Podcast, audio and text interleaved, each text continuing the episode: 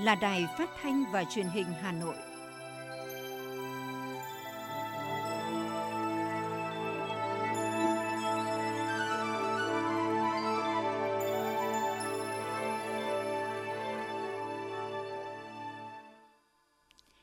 Kính chào quý vị và các bạn. Bây giờ là chương trình thời sự của Đài Phát thanh Truyền hình Hà Nội, phát trực tiếp trên sóng phát thanh tần số FM 90 MHz. Chương trình trưa nay, thứ hai ngày mùng 4 tháng 4 năm 2022 có những nội dung chính sau đây. Thủ tướng Chính phủ Phạm Minh Chính chủ trì phiên họp Chính phủ thường kỳ tháng 3 năm 2022. Bí thư Thành ủy Đinh Tiến Dũng hội đàm với đồng chí A Nụ Phạp Tụ La Lôm, Bí thư Thành ủy, Chủ tịch Hội đồng nhân dân thủ đô Viêng Chăn.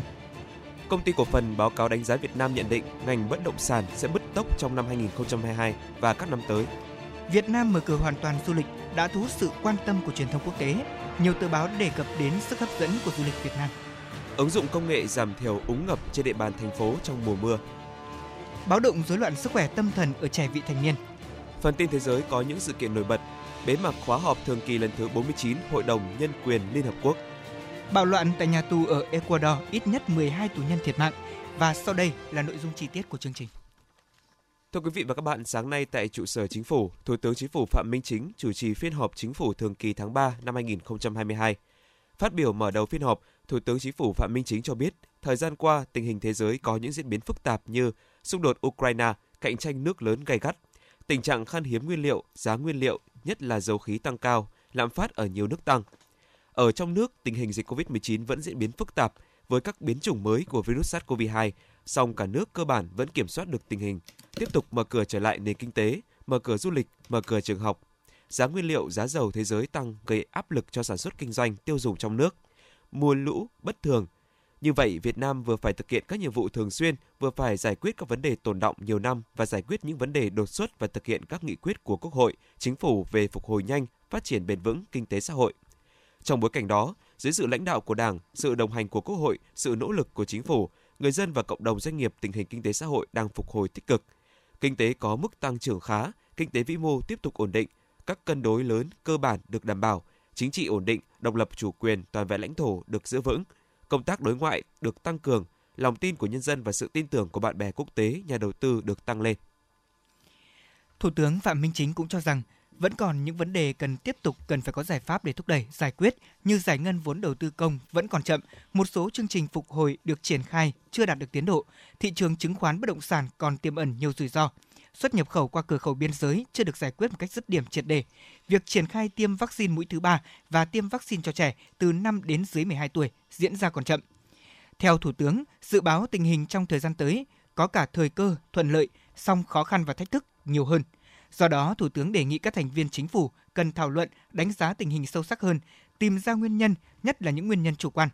Trên cơ sở đó, đề xuất các nhiệm vụ giải pháp phù hợp để tập trung thực hiện nhằm khắc phục được những tồn tại hạn chế và ứng phó với những vấn đề mới phát sinh, giải quyết những vấn đề còn tồn động có hiệu quả cao nhất.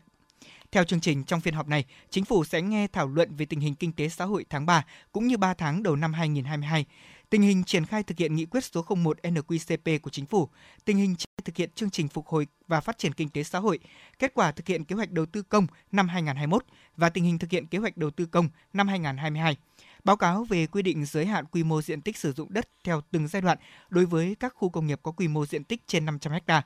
Đồng thời đề nghị xây dựng luật quản lý sử dụng vốn nhà nước đầu tư vào sản xuất kinh doanh tại doanh nghiệp sửa đổi. Đề nghị xây dựng dự án luật phát triển công nghiệp, dự án luật khám bệnh chữa bệnh và một số những vấn đề quan trọng khác.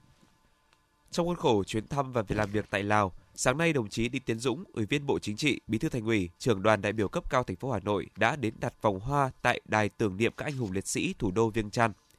Kính cẩn nghiêng mình tưởng nhớ các anh hùng liệt sĩ đã anh dũng hy sinh vì nền độc lập và tự do của đất nước Lào anh em, vun đắp tình đoàn kết hữu nghị giữa hai nước Việt Nam Lào. Đoàn đại biểu thủ đô Hà Nội nguyện tiếp tục phát huy truyền thống, tăng cường mối quan hệ hợp tác, phát triển với thủ đô Viêng Chăn và các địa phương của Lào, đóng góp tích cực vào mối quan hệ hữu nghị vĩ đại, đoàn kết đặc biệt và hợp tác toàn diện Việt Nam Lào. Kính thưa quý vị và các bạn, sáng nay tại thủ đô Viêng Chăn, Cộng hòa Dân chủ Nhân dân Lào, đồng chí Đinh Tiến Dũng, Ủy viên Bộ Chính trị, Bí thư Thành ủy, Trường đoàn đại biểu Quốc hội thành phố Hà Nội đã hội đàm với đồng chí A Nụ Phạp Tu La Lôm, Bí thư Trung ương Đảng, Bí thư Thành ủy, Chủ tịch Hội đồng Nhân dân thủ đô Viêng Chăn. hai nhà lãnh đạo đã cùng nhau thảo luận và thống nhất các nội dung hợp tác nhằm tăng cường quan hệ hợp tác hữu nghị, đóng góp thiết thực vào năm đoàn kết hữu nghị Việt Nam Lào 2022. Bí thư Thành ủy Viêng Chăn A Nụ Phạp Tulalom vui mừng chào đón Bí thư Thành ủy Hà Nội Đinh Tiến Dũng cùng đoàn đại biểu cấp cao thành phố Hà Nội sang thăm làm việc tại thủ đô Viêng Chăn ngay trước thềm năm mới Bun Pi Bay của đồng bào Lào. Đồng thời khẳng định chuyến thăm diễn ra vào thời điểm hết sức có ý nghĩa khi mà hai nước đang kỷ niệm 60 năm thiết lập quan hệ ngoại giao, 45 năm ký hiệp ước hữu nghị hợp tác Việt Nam Lào. Trong bầu không khí thắm tình hữu nghị, hai nhà lãnh đạo đã cập nhật những thông tin về tình hình phát triển kinh tế xã hội của mỗi một thành phố, phát huy quan hệ hữu nghị vĩ đại, đoàn kết đặc biệt và hợp tác toàn diện giữa Việt Nam và Lào. Mối quan hệ hợp tác giữa hai thủ đô nói riêng và giữa Hà Nội với các địa phương của Lào nói chung đã không ngừng được thắt chặt cũng như phát triển toàn diện. Đặc biệt, trước những ảnh hưởng sâu sắc của đại dịch COVID-19, với sự quan tâm và chia sẻ lẫn nhau, Hà Nội đã quyết định dành tặng Viêng Chăn 30.000 khẩu trang y tế, 10.000 bộ xét nghiệm kháng nguyên SARS-CoV-2 và 40.000 đô la Mỹ. Đáp lại tình cảm tốt đẹp đó, thủ đô Viêng Chăn cũng đã gửi tặng khoản hỗ trợ trị giá 15.000 đô la Mỹ cho thủ đô Hà Nội. Đây chính là những món quà hết sức ý nghĩa, một lần nữa minh chứng đậm nét cho tình cảm đoàn kết và gắn bó giữa hai nước cũng như hai thủ đô. Điều này càng được khẳng định khi đây là chuyến thăm đầu tiên của đồng chí Đinh Tiến Dũng trên cương vị Ủy viên Bộ Chính trị, Bí thư Thành ủy Hà Nội, cũng là đoàn công tác nước ngoài đầu tiên của thành phố trong nhiệm kỳ mới. Chào mừng năm đoàn kết hữu nghị Việt Nam Lào, Lào Việt Nam 2022. Đảng bộ chính quyền thủ đô Hà Nội và Đảng bộ chính quyền thủ đô Viêng Chăn đã ký kết biên bản thỏa thuận hợp tác giai đoạn 2022-2025, bao gồm 8 điều với 22 khoản, bao trùm hầu hết các lĩnh vực. Thủ đô Hà Nội cũng đã quyết định hỗ trợ thủ đô Viêng Chăn 3 triệu đô la Mỹ để xây dựng trụ sở Sở Tư pháp và Viện Kiểm sát thủ đô Viêng Chăn. Bí thư Thành ủy Đinh Tiến Dũng hy vọng dự án này sẽ tiếp tục là dấu ấn và biểu tượng cho quan hệ hữu nghị truyền thống tốt đẹp giữa hai thủ đô, đồng thời phát huy vai trò tích cực đối với sự nghiệp xây dựng phát triển thủ đô Viêng Chăn trong giai đoạn tới, thể hiện tinh thần tương trợ, đồng hành phát triển giữa hai thủ đô. Ủy ban nhân dân quận Long Biên Hà Nội và phường Ngọc Thụy, quận Long Biên vừa tổ chức buổi đối thoại với người dân tổ 11, tổ 12, phường Ngọc Thụy về việc thời gian gần đây một số người dân phản đối việc chính quyền thu hồi đất Hồ Câu, Xuân Quế, Sơn Thủy làm dự án hạ tầng, đường giao thông, nhà ở. Đây là sự việc thu hút sự quan tâm của dư luận báo chí trong thời gian gần đây. Trong đó có không ít ý kiến trái chiều, Thanh tra Chính phủ, Bộ Tài nguyên và Môi trường cũng đã có ý kiến chỉ đạo Ủy ban nhân dân thành phố Hà Nội sớm làm rõ để trả lời nhân dân. Ủy ban nhân dân quận Long Biên đã gửi giấy mời tham dự đối thoại tới 96 người đứng đơn kiến nghị. Tuy nhiên, tham dự buổi đối thoại chỉ có 13 người đến dự, trong đó có 8 ý kiến phát biểu.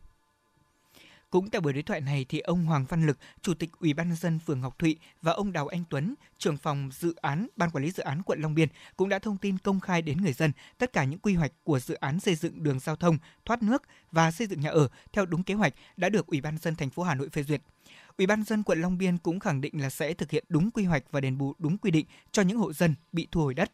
Ủy ban dân quận Long Biên tổ chức cuộc đối thoại này nhằm tiếp tục nắm bắt ý kiến của nhân dân, đồng thời cũng tuyên truyền vận động và giải thích cho người dân hiểu hơn về dự án này.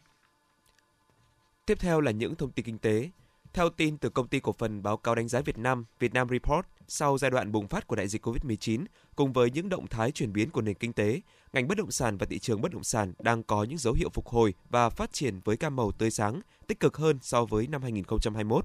Sự tăng trưởng trở lại của ngành bất động sản thời gian tới chủ yếu là do các công ty tái cấu trúc lại hoạt động và phục hồi sau tác động tiêu cực của đại dịch.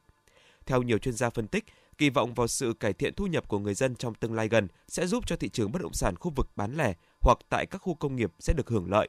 Gói kích thích kinh tế 350.000 tỷ đồng sắp được triển khai, bao gồm 114.000 tỷ đồng dành cho lĩnh vực kết cấu hạ tầng, cũng dự kiến sẽ tác động trực tiếp tới thị trường bất động sản trong ngắn hạn và còn là động lực tăng trưởng chính của thị trường trong các năm tới. Kết quả khảo sát của các chuyên gia cũng như doanh nghiệp bất động sản của Việt Nam Report về mức biến động trung bình trong năm 2022 cũng đã cho thấy đất nền sẽ là phân khúc có khả năng tăng giá cao nhất. Phân khúc đất nền, đất nông nghiệp, nhà ở và chung cư giá rẻ có khả năng tăng cao giá trong khoảng là từ 11 đến 20%. Các phân khúc bất động sản ven đô, bất động sản công nghiệp nhà ở và chung cư trung cấp, văn phòng cho thuê có thể sẽ tăng trung bình từ 5 đến 10% so với năm trước. Xuất khẩu rau quả Việt Nam những tháng đầu năm nay có sự sụt giảm khá mạnh, bởi thị trường xuất khẩu rau quả lớn nhất của Việt Nam là Trung Quốc gặp nhiều khó khăn. Tuy giảm mạnh nhưng nhóm mặt hàng này đang cho thấy sự chuyển dịch khá tích cực sang các thị trường có giá trị xuất khẩu cao như EU, Mỹ, Nhật Bản, Hàn Quốc. Cục xuất nhập khẩu Bộ Công Thương cũng đánh giá đang có sự chuyển dịch rõ nét về xuất khẩu rau quả sang các châu lục khác, trong khi tỷ trọng xuất khẩu hàng rau quả sang châu Âu và châu Mỹ tăng, tỷ trọng xuất khẩu sang châu Á thì giảm. Nhu cầu nhập khẩu sản phẩm rau quả của EU hàng năm từ khu vực nhiệt đới rất lớn và đang có tốc độ tăng trưởng rất cao. Trong khi đó, Việt Nam đã có hiệp định thương mại tự do với EU. Sau khi hiệp định hiệp định thương mại tự do giữa Việt Nam EU có hiệu lực, thuế xuất một số loại rau quả của Việt Nam vào EU được giảm về 0%. Đây là lợi thế cạnh tranh rất lớn so với các nước trong khu vực. Thưa quý vị, cuộc xung đột giữa Nga và Ukraine đang gây ra nhiều khó khăn cho các doanh nghiệp xuất nhập khẩu của Việt Nam. Do đã có nhiều lô hàng cũng đã làm thủ tục xuất khẩu, thế nhưng phải thay đổi thủ tục hải quan vì không thể đưa hàng vào hai thị trường này cũng như một số nước ở khu vực Đông Âu. Ngay sau khi nhận được phản hồi của các doanh nghiệp thì Tổng cục Hải quan đã có công văn chỉ đạo cục hải quan của các tỉnh thành phố giải quyết ngay những vướng mắc về thủ tục đối với những lô hàng nói trên. Hiện nay thì có một số hãng tàu đã từ chối nhận đơn vận chuyển hàng hóa từ Việt Nam đi Nga và Ukraine còn những lô hàng đang trên đường vận chuyển lại không vào được hai thị trường này. Với các trường hợp hàng hóa đã được đăng ký tờ khai hải quan, thế nhưng nay thay đổi đối tác nhập khẩu sẽ được hải quan cho khai bổ sung thông tin người nhận hàng ở nước ngoài. Tổng cục Hải quan cũng sẽ yêu cầu các đơn vị hải quan trên toàn quốc trong quá trình thực hiện, nếu có khó khăn vướng mắc khẩn trương báo cáo ngay cho Tổng cục để tìm phương án hỗ trợ tối đa cho các doanh nghiệp, xử lý tốt số hàng hóa xuất khẩu sang hai thị trường nói trên và đồng thời giảm bớt chi phí phát sinh cho các doanh nghiệp. Thưa quý vị và các bạn, cách đây khoảng 3 năm, khi cuộc cách mạng số hóa bắt đầu phát triển mạnh mẽ, đã có nhiều dự báo cho rằng nhân sự ngành ngân hàng sẽ bị cắt giảm số lượng lớn, bởi lẽ nhiều vị trí sẽ được thay thế bằng robot. Và sự thay đổi này đã hiện hữu khi đến chúng ta có thể chứng kiến sự thay đổi đang diễn ra từng ngày trong việc tự động hóa nhiều khâu ở lĩnh vực ngân hàng. Tôi là robot trợ lý Saha, rất hân hạnh được phục vụ quý khách. Tôi muốn gửi tiết kiệm. Dạ, Kính mời quý khách cùng Saha đến quầy giao dịch. Trước đây vị trí này là của một nhân viên đón tiếp, đứng suốt 8 tiếng để chào và hướng dẫn khách trước giao dịch. Thì nay vị trí đó đã được thay bởi một chú robot. Robot có thể di chuyển tới chào hỏi, đo thân nhiệt khách hàng, chỉ dẫn khách hàng đến quầy giao dịch. Đặc biệt, khách hàng có thể hỏi mọi thông tin về chương trình khuyến mãi, sản phẩm, dịch vụ nhanh chóng, thuận tiện thay vì đợi chờ xếp hàng tại quầy.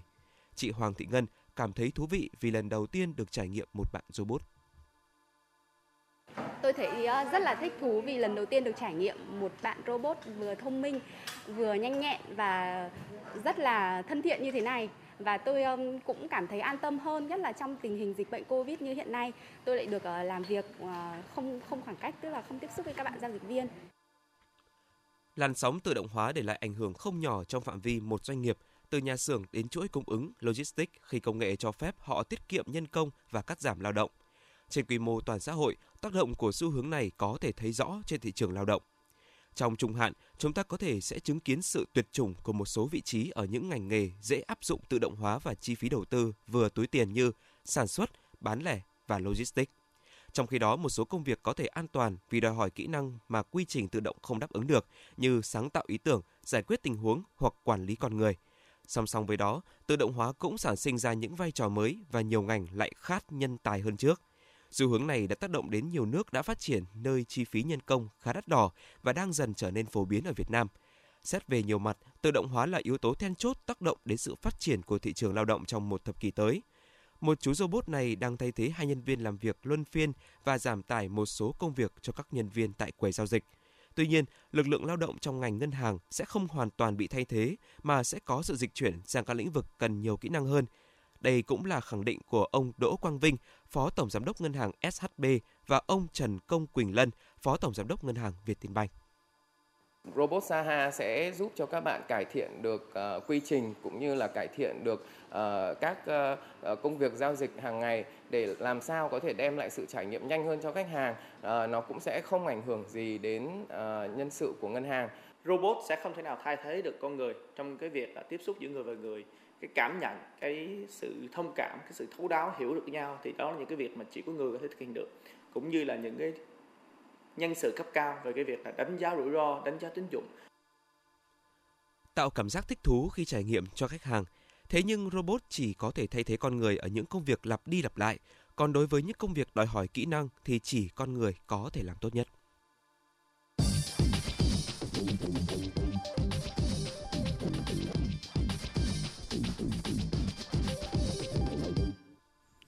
Kính thưa quý vị, những thông tin đáng chú ý sẽ tiếp nối chương trình thời sự của chúng tôi ngày hôm nay. Việc Việt Nam mở cửa hoàn toàn du lịch đã thu hút được sự quan tâm của truyền thông quốc tế. Rất nhiều tờ báo đã đề cập đến sức hấp dẫn của du lịch Việt Nam. Nhật báo The Times của Vương quốc Anh gần đây đã có bài viết những hành trình tốt nhất để khám phá Việt Nam năm nay. Theo đó, thì Việt Nam Red Food Adventure là tour du lịch dành riêng cho những tín đồ ẩm thực với những món ăn vô cùng độc đáo hấp dẫn của cả ba vùng miền Việt Nam. Hành trình Go Win gồm nhiều hoạt động ngoài trời như là đạp xe, chèo thuyền, khám phá các địa danh của Hà Nội, Hội An, Phong Nha và Côn Đảo. Báo này cũng giới thiệu tour hành trình Mekong Classic, hành trình Việt Nam Northern South gồm nhiều điểm đến ở phía Bắc với những dãy núi trùng điệp và các nền văn hóa bản địa vô cùng độc đáo. Một hành trình khác cũng được báo nhắc đến, đó chính là một tour du lịch Việt Nam cao cấp trải nghiệm Vịnh Hạ Long, thành phố Hồ Chí Minh, đồng bằng sông Cửu Long và nghỉ dưỡng tại Côn Đảo, Bà Rịa Vũng Tàu. Còn trang The Star của Malaysia có bài viết người Singapore, người Mỹ mong muốn đến thăm Việt Nam nhất. Bài báo dựa trên thông tin của chuyên trang du lịch Agoda.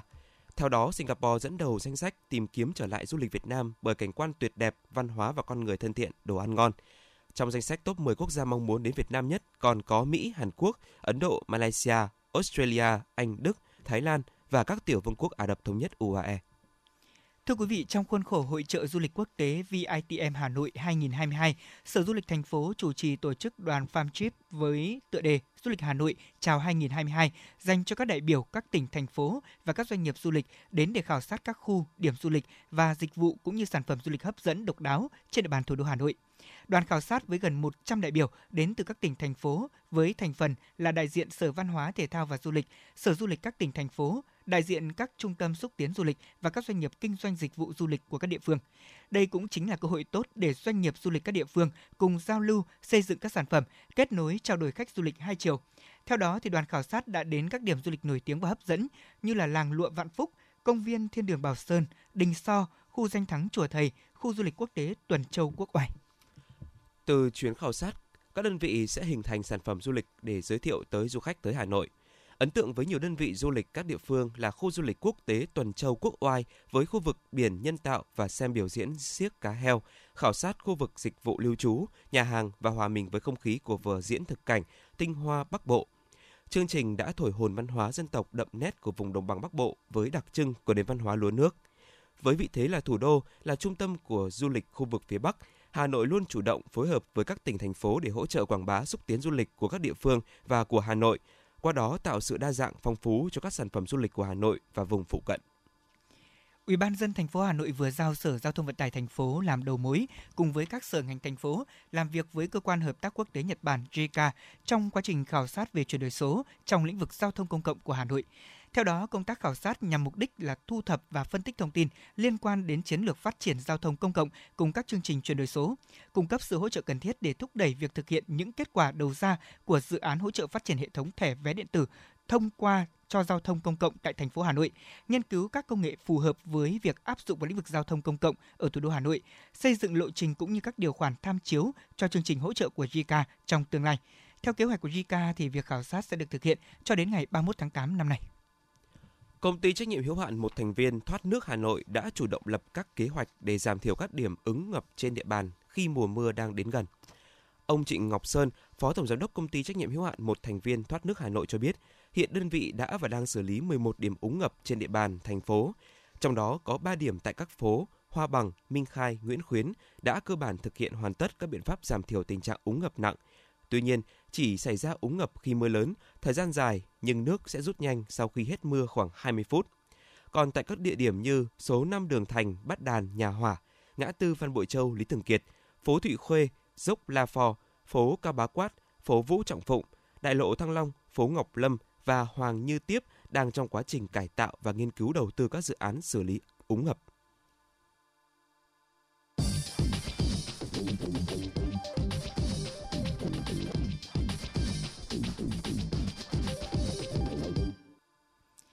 Thưa quý vị và các bạn, hiện nay dịch COVID-19 trên địa bàn Hà Nội đã có dấu hiệu hạ nhiệt và được kiểm soát.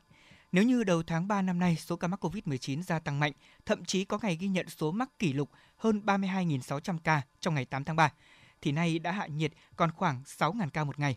Hà Nội đã cơ bản hoàn thành việc tiêm phủ vaccine COVID-19 mũi thứ 3 cho người dân trên 18 tuổi và bên cạnh đó thì gần 100% người cần tiêm mũi bổ sung cũng đã được tiêm chủng. Đây cũng chính là cơ sở để Hà Nội có thể quay trở lại trạng thái bình thường mới ở tất cả các lĩnh vực của mình. Suốt 2 năm nay, các hộ kinh doanh tại quận Hoàn Kiếm gần như đuối sức vì nguồn thu của họ chủ yếu dựa vào sức mua của khách du lịch, đặc biệt là khách quốc tế. Từ ngày 15 tháng 3, khách du lịch đã được trở lại Việt Nam. Hà Nội cũng mở cửa trở lại phố đi bộ. Và đây chính là tín hiệu phục hồi kinh tế cho các hộ kinh doanh ở trung tâm của thủ đô. Chị Nguyễn Thị Nga và chị Trần Văn Anh, người kinh doanh trên phố đi bộ, và ông Nguyễn Quốc Hoàn, Phó Chủ tịch Ủy ban dân quận Hoàn Kiếm nói. Chúng tôi mong rằng là, là cái sự mở cửa trở lại này chúng tôi sẽ được gặp lại và đón tiếp được những khách nước ngoài. Chúng tôi cũng đã có cái yêu cầu đối với các ờ, cơ sở kinh doanh là phải thực hiện nghiêm túc cái phương án phòng dịch đã được chính quyền phường phê duyệt Đấy, và không được lơ là chủ quan Đấy, tăng cường hướng dẫn đối với người dân đặc biệt là khách đến các cái nhà hàng các cái sở kinh doanh dịch vụ theo tin từ Sở Y tế Hà Nội, tính từ 18 giờ ngày mùng 2 tháng 4 đến 18 giờ ngày mùng 3 tháng 4, trên địa bàn Hà Nội ghi nhận 6.304 ca COVID-19, giảm 1.119 ca so với ngày hôm trước. Trong đó có 1.826 ca cộng đồng và 4.478 ca đã được cách ly. Tính đến ngày 2 tháng 4, Hà Nội có gần 183.400 ca nhiễm COVID-19 theo dõi điều trị tại nhà, giảm gần 5.000 ca so với ngày trước đó. 156 bệnh nhân đang điều trị tại khu cách ly, 1.100 bệnh nhân đang được điều trị tại các bệnh viện, chiếm 0,59% tổng số ca đang theo dõi điều trị. Bà Trần Thị Nhị Hà, Giám đốc Sở Y tế Hà Nội nói. Mặc dù là chúng ta mở cửa các hoạt động à, văn hóa xã hội, và các hoạt động du lịch, à, tuy nhiên là công tác phòng chống dịch vẫn phải được coi trọng hàng đầu và à, đảm bảo được cái công tác phòng chống dịch thì chúng ta mới an toàn cho cái sức khỏe tính mạng của người dân được đánh giá là đã qua đỉnh dịch và tiêm phủ vaccine mũi thứ ba. Các chuyên gia cho rằng đã đến lúc cần xem xét nới lỏng hơn nữa một số hoạt động dịch vụ để thích ứng an toàn linh hoạt cũng như kiểm soát hiệu quả dịch COVID-19. Và đặc biệt, câu hỏi bao giờ trường học từ mầm non đến lớp 6 được mở cửa trở lại? Đó là câu hỏi được rất nhiều người dân quan tâm lúc này. Có ý kiến cho rằng chỉ còn hơn một tháng nữa là hết năm học, thôi thì cho các em nghỉ luôn. Thế nhưng nhiều người lại thấy rằng việc học online kéo dài quá lâu đang dẫn tới rất nhiều hệ lụy một ngày học trực tiếp ở trường vẫn hơn là một ngày học online ở nhà. Giáo sư tiến sĩ Nguyễn Anh Trí, đoàn đại biểu Quốc hội thành phố Hà Nội nêu ý kiến. Thì, thì riêng cá nhân tôi thì tôi nghĩ thế này, đã đến lúc mình đừng còn nói là vì có dịch cho nên phải nghỉ học, mà mình phải nói thế này này, mình phải tư duy như thế này, tức là dù dịch như thế còn rất phức tạp đấy, nhưng phải quyết tâm tìm mọi cách an toàn nhất có thể để cho các cháu được đến trường. Đây, khi mà mình có một cái thái độ như vậy ấy thì mình sẽ có cái cách làm khác. Tôi được biết ví dụ như thanh hóa chẳng hạn là họ các cháu vẫn đến học trực tiếp bình thường. Thế thì như vậy cái thái độ ứng xử và cái cách mà giải quyết vấn đề á, nếu nó khác nhau thì có kết quả khác nhau cần phải xem lại cái thứ nhất là cái y tế trường học cần phải xem lại cái vấn đề bố trí trường học rồi là cần phải quyết tâm đẩy mình cái tiêm chủng vaccine cho các cháu à, thì tất cả những cái việc đó là cần phải làm mạnh mẽ để cho các cháu được đi học Trường học tại Hà Nội vừa đồng loạt khẩn trương lấy ý kiến về việc học sinh lớp 1 đến lớp 6 đi học trực tiếp. Đây được xem một kênh thông tin để tham khảo, từ đó nắm bắt nguyện vọng và mong muốn của các bậc phụ huynh. Có trường tỷ lệ đồng ý đạt trên 90%. Mới đây, Phó Chủ tịch Ủy ban dân thành phố Hà Nội Trừ Xuân Dũng vừa ký ban hành kế hoạch nhằm khắc phục những hạn chế và khuyết điểm trong công tác phòng chống dịch bệnh COVID-19. Hy vọng trong thời gian tới sẽ có những tin vui tích cực về vấn đề này.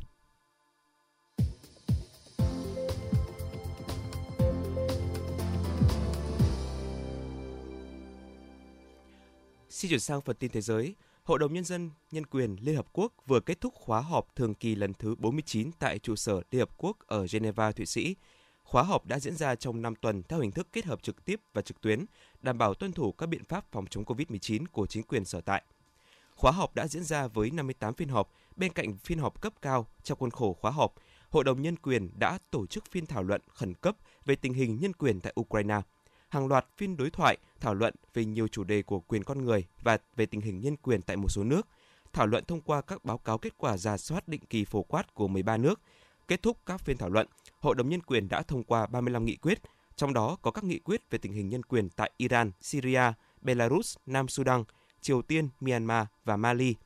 Nghị quyết về bảo đảm tiếp cận công bằng, kịp thời và toàn diện đối với vaccine COVID-19 trong ứng phó với đại dịch. Thưa quý vị, theo số liệu thống kê cập nhật đến 6 giờ sáng nay theo giờ Việt Nam, tổng số ca mắc bệnh viêm đường hô hấp cấp COVID-19 trên toàn cầu đã lên tới 491 triệu 561.016 ca, trong đó thì có hơn 6 triệu người đã tử vong. Sau hơn 2 năm ứng phó thì nhiều nước đang chủ động thích ứng rất tốt với làn sóng dịch bệnh mới và từng bước trở lại cuộc sống bình thường trước đại dịch, coi COVID-19 như một bệnh đặc hữu. Trong mấy ngày qua thì số ca mắc bệnh tiếp tục xu thế giảm trên phạm vi toàn cầu. Những vùng bệnh còn nóng nhất hiện nay nằm ở châu Á và châu Mỹ. Tuy nhiên, ngày càng nhiều nước thông báo sẽ nới lỏng các biện pháp phòng dịch nghiêm ngặt của mình. Đại dịch sau 2 năm đến nay xuất hiện và đã lây lan ở 225 quốc gia và vùng lãnh thổ. Các nước cũng ghi nhận trên 426 triệu bệnh nhân được điều trị khỏi, số ca đang điều trị tích cực là trên 55 triệu ca và trên 62.000 ca hiện ở trong tình trạng nguy kịch. Thế giới hiện có 71 quốc gia và vùng lãnh thổ ghi nhận ca COVID-19 mới. Trong ngày một ngày vừa qua thì Hàn Quốc cũng tiếp tục là nước có số ca mắc mới cao nhất với trên 234.000 ca, trong khi thì Nga là quốc gia có số ca tử vong mới nhất cao với trên 330 ca. Trung Quốc cũng chứng kiến xu thế dịch bệnh đáng lo ngại khi số ca mắc mới lại tăng mạnh, khiến cho các nhà chức trách của nước này quyết định sẽ phong tỏa một số thành phố lớn, qua đó tiếp tục kiên trì với chiến lược không Covid. Mỹ vẫn là nước bị ảnh hưởng nghiêm trọng nhất, đến nay ghi nhận gần 82 triệu ca mắc và trên 1 triệu ca tử vong. Ấn Độ ghi nhận số ca mắc nhiều thứ hai thế giới với hơn 43 triệu ca. Tuy nhiên, Brazil có số ca tử vong cao thứ hai thế giới với 660.192 ca. Trong số 5 quốc gia đứng đầu danh sách có số ca mắc cao, hai nước còn lại đó là Pháp và Đức. Thành phố Thượng Hải đông dân nhất của Trung Quốc cũng đã tiến hành xét nghiệm nhanh COVID-19 trên toàn thành phố trong ngày hôm qua và xét nghiệm axit nucleic trong ngày hôm nay trong những nỗ lực ngăn chặn sự tái bùng phát của dịch bệnh COVID-19. Chính quyền thành phố cho biết các biện pháp này nhằm loại bỏ hoàn toàn các nguy cơ tiềm ẩn, cắt đứt chuỗi lây truyền và hạn chế sự lây lan của virus và đạt được mục tiêu đó là không COVID, zero COVID càng sớm càng tốt. Trong khi đó, trưởng đặc khu hành chính Hồng Kông Trung Quốc, bà Lâm Trịnh Nguyệt Nga đã mời tất cả người dân sống ở Hồng Kông làm xét nghiệm nhanh COVID-19 trong giai đoạn 3 Bà Lâm Trịnh Nguyệt Nga cho biết, cuộc xét nghiệm dựa trên tinh thần tự nguyện này không phải là sự thay thế cho kế hoạch trước đó về xét nghiệm toàn thành phố, mà nhằm đánh giá tình hình lây nhiễm dịch và xác định thời điểm tốt nhất cho xét nghiệm diện rộng. Còn tại Nhật Bản thì dịch COVID-19 đang có chiều hướng gia tăng trở lại. Theo số liệu báo cáo của chính phủ nước này về tình hình dịch bệnh, hiện nay thì Nhật Bản đang chứng kiến sự gia tăng trở lại các ca mắc mới nhất tại các địa phương. Trong khi đó, các chuyên gia y tế nước này cảnh báo đang phải đối mặt với một làn sóng dịch bệnh mới. Báo cáo mới nhất của chính phủ Nhật Bản cho biết là chỉ chưa đầy 2 tuần sau khi mà nước này tiến hành gỡ bỏ các biện pháp ứng phó với dịch bệnh khẩn cấp cùng một số các biện pháp hạn chế khác, thì trong tuần vừa qua, số ca mắc COVID-19 đã gia tăng trở lại tại 44 trong tổng số 47 tỉnh của nước này. Chính phủ Ecuador cho biết ít nhất 12 tù nhân đã thiệt mạng và 10 người khác bị thương trong một vụ xô xát giữa các băng đảng tại một nhà tù ở nước này. Bộ trưởng Nội vụ Ecuador Carrillo cho biết chính phủ đang triển khai các biện pháp nhằm lập lại trật tự trong nhà tù trên. Khoảng 800 cảnh sát và binh sĩ quân đội đã có mặt tại nhà tù El Turi để thực hiện nhiệm vụ này. Nhà tù đã sơ tán khoảng 90 tù nhân, trong đó có 10 người bị thương, hiện chưa có thông tin về tù nhân bỏ trốn. Gần 100 người thiệt mạng tại vùng biển quốc tế sau khi khởi hành từ Libya trên một con tàu chở quá tải. Người đứng đầu cơ quan tị nạn của Liên Hợp Quốc chia sẻ trên trang Twitter xác nhận hơn 90 người thiệt mạng trong thảm họa trên biển Địa Trung Hải, đồng thời kêu gọi các nước châu Âu dành sự quan tâm thỏa đáng cho những nhóm người di cư từ Trung Đông và Bắc Phi.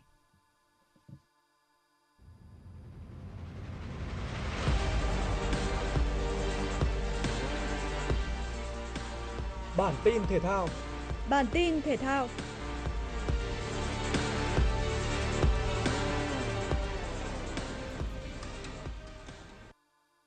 Vòng 31 ngoại hạng Anh, West Ham tiếp đón Everton trên sân nhà. Phút 32, Cresswell tung cú sút phạt đẹp mắt mở tỷ số trận đấu. Bước sang hiệp 2, Everton đã tìm được bàn thắng gỡ hòa, người lập công là Holgate. Niềm vui gỡ hòa chưa được bao lâu thì Everton bất ngờ phải nhận bàn thua thứ hai.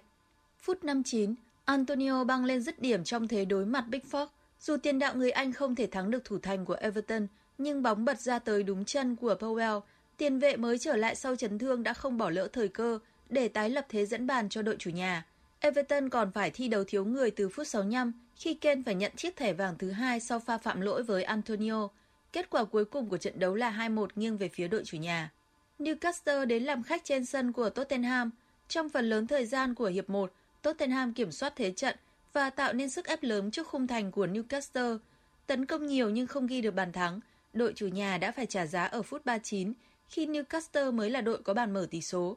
Tottenham dâng cao đội hình để tìm kiếm bàn gỡ. Sau nhiều nỗ lực, các cầu thủ của đội chủ nhà cũng được đền đáp bằng bàn thắng ở phút 43. Bước sang hiệp 2, chỉ mất chưa đầy 5 phút sau khi bóng lăn trở lại, Doherty đã giúp đội chủ nhà vươn lên dẫn trước 2-1. Từ phút 54 đến 63, Tottenham ghi liền hai bàn thắng vào lưới của Trích Chòe với các pha lập công của Son Heung-min và Emerson. Chưa dừng lại ở đó, trong những phút cuối trận, Tottenham đã có thêm bàn thắng thứ 5. Trung cuộc, thầy trò huấn luyện viên Antonio Conte giành chiến thắng với tỷ số 5-1 trước Newcastle.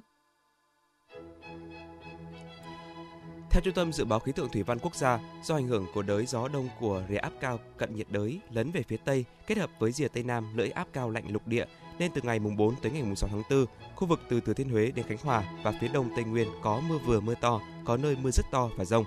Thời tiết thủ đô Hà Nội có mây, ngày nắng đêm không mưa, gió đông bắc cấp 2 cấp 3, sáng và đêm trời rét. Nhiệt độ thấp nhất từ 15 tới 17 độ C, nhiệt độ cao nhất từ 25 tới 27 độ C. Quý vị và các bạn vừa nghe chương trình Thời sự trưa của Đài Phát thanh Truyền hình Hà Nội, chịu trách nhiệm sản xuất Tổng giám đốc Nguyễn Kim Khiêm, chịu trách nhiệm nội dung Phó Tổng giám đốc Nguyễn Tiến Dũng. Chương trình hôm nay do biên tập viên Xuân Luyến, Kim Oanh, phát thanh viên Lê Thông Hoàng Nam cùng kỹ thuật viên Duy Anh thực hiện. Kính chào tạm biệt và hẹn gặp lại quý vị trong chương trình Thời sự 19 giờ tối nay.